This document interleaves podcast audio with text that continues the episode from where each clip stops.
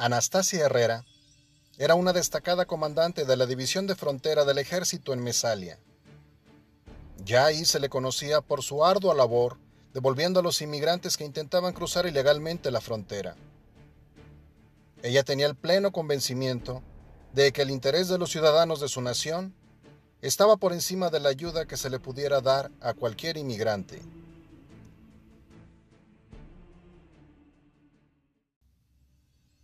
Ilegal o no, ella los veía como personas problemáticas, como potenciales delincuentes, que traerían solo cosas negativas a su patria.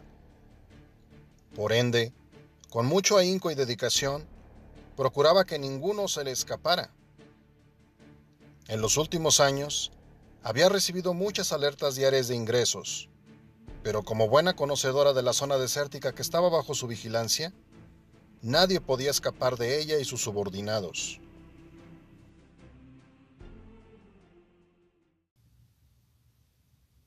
El destino de todos los inmigrantes que intentaban cruzar el cerco de la frontera de Mesalia era siempre el mismo. Eran detenidos y devueltos a su país, aunque en algunos casos la suerte no era tan benevolente, pues algunas personas dentro de su desesperación tendían a reaccionar violentamente. Y así, los equipos fronterizos se veían obligados a usar la fuerza dura y a dejarles heridos, o incluso en casos muy extremos, simplemente no sobrevivían. Muchos inmigrantes intentan cruzar fronteras o llegar clandestinamente a distintos países cada año. El éxito será determinado por su astucia y en gran parte por su suerte. Sin embargo, muchos de ellos, intentando buscar una mejor vida, simplemente la pierden. No obstante la actitud de Anastasia, la vida da la suficiente cantidad de vueltas como para llevar a alguien a una situación inimaginable. Una noche particularmente oscura, y tras una larga jornada, llegaría una de las típicas alertas de intrusión. La comandante Anastasia estaba preparada. Ningún inmigrante era un desafío para ella, y nadie lograría colarse. Así que dividió a sus subordinados en equipos y salieron a buscar, rastrear y detener a quienes hubiesen saltado ilegalmente el cerco de la frontera. Simplemente no eran rivales para quienes conocían bien la zona y además poseían equipos y armamento de avanzada. Así que al cabo de una hora casi todos los intrusos habían sido detenidos. Pero faltaban algunos. Probablemente serían solo unos más, y con eso terminarían. Siguiendo su camino y dispuesta a terminar con la misión, la comandante Herrera se detuvo unos minutos en un mismo sitio, pues había escuchado algo en particular que le parecía podía ser una pista para atrapar a los que faltaban. Y efectivamente, el murmullo que venía de pocos metros más allá era de un hombre que por alguna razón no se había movido de la zona donde estaba el cerco.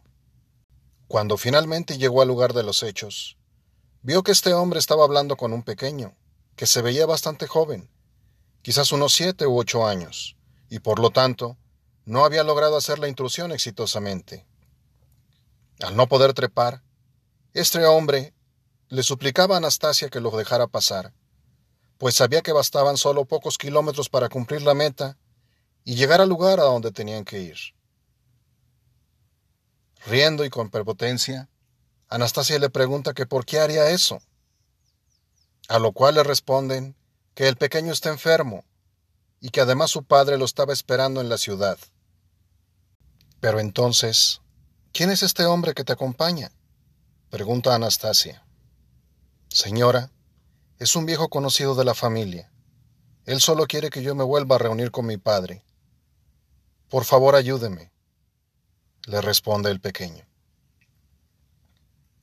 Conmovida por tales palabras, y al ver la determinación del muchacho por volver a reunirse con su progenitor, la dura y fría comandante Herrera decide hacer lo impensable y romper las reglas por primera vez en su vida, permitiendo de esta manera que el niño pasara.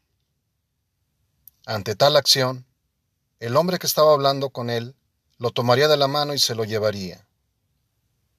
No obstante, Anastasia decidiría darles una ayuda adicional, guiándolos a través del camino y llevándolos hasta un lugar seguro, pues estaba dispuesta a que ellos cumplieran su meta y que el pequeño se reencontrara con su padre. Al saberse que Anastasia había permitido el ingreso de manera ilegal de un niño a su país, a la comandante le fue dada la baja deshonrosa.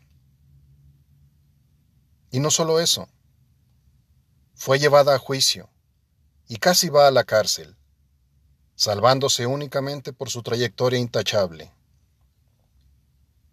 La identidad del niño fue revelada como José Pérez, pero su paradero era desconocido. Por ende, las autoridades comenzarían su búsqueda. La antigua comandante intentó conseguir trabajo en las fuerzas de seguridad de la nación, sin éxito alguno. Por ende, intentaría buscar empleo como guardaespaldas privada, pero no tuvo éxito, pues sus acciones habían sido vistas como deshonrosas y como aquellas que cometería solamente una persona que había traicionado a su patria. Dadas las circunstancias, probaría también trabajar en cosas más sencillas, al punto de tocar las puertas para barrer las calles, limpiar casas o cualquier cosa, pues estaba quedándose sin medios con los cuales mantenerse económicamente. Estaba empezando a llegar a la delicada situación de muchos inmigrantes, que de hecho buscan cruzar la frontera por falta de oportunidades en su país.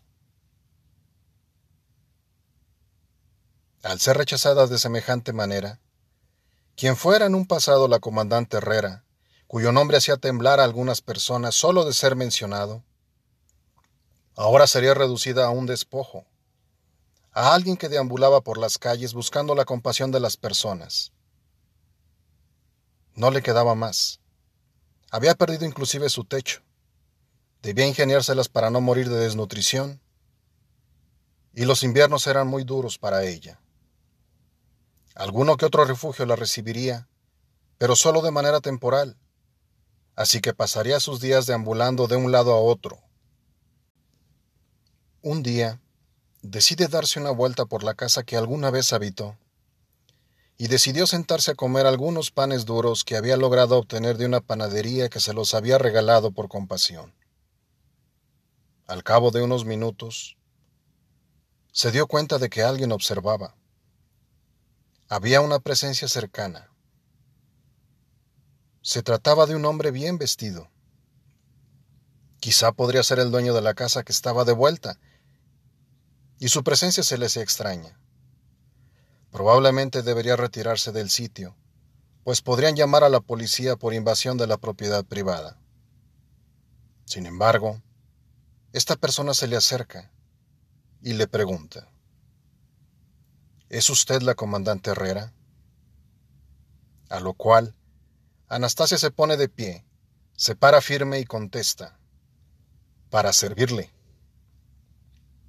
¿No me reconoce? le pregunta el misterioso hombre.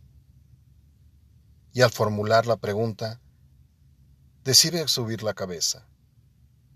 Pero a decir verdad, Anastasia seguiría sin reconocerlo. Soy yo, comandante. El niño al cual usted dejó cruzar el cerco aquella noche. Ella le dice, No puede ser, estás convertido en todo un señor. El chico le responde, Pues sí, me propuse ser una persona de bien y lograr el éxito cuando usted me dio la oportunidad de pasar. He venido a pagarle ese gigantesco favor. Le he estado muy agradecido desde entonces, y le había estado buscando. Ella le sentencia, ¿pagarme? No, tú no tienes ninguna deuda conmigo. Hice lo que creí correcto. Ahora el muchacho efectivamente ya había crecido. Y José Pérez significaba un nombre al cual respetar, pues representaba una marca. Había logrado éxito como empresario y tenía una cadena de hoteles. Había crecido tanto en edad como en el aspecto personal.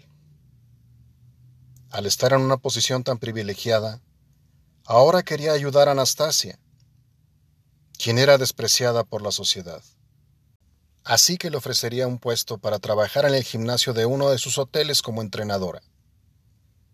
Ella solamente debería retomar los entrenamientos que llevaba en su época militar y lograr estar en forma. La comandante Anastasia había aprendido una gran lección de vida, pues pese a su duro y férreo trato hacia los inmigrantes ilegales, esa noche había decidido hacer lo correcto, aunque significara romper sus principios y las leyes por las cuales velaba, algo que probablemente le había costado muy caro pues en su momento simplemente lo perdió todo. Su reputación, su trabajo, su honor, pero nunca perdió su honradez. Pese a todo, había logrado tener empatía, se había compadecido, y en consecuencia por sus buenas acciones y semejante sacrificio, estaba recibiendo a cambio el retorno de sus acciones.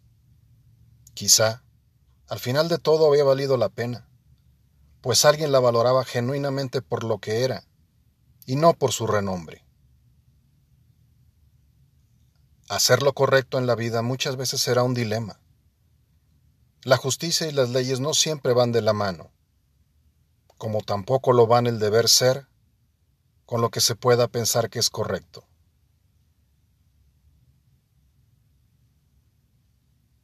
Encontraremos situaciones en la vida donde hará falta hacer algo que jamás nos hubiésemos planteado.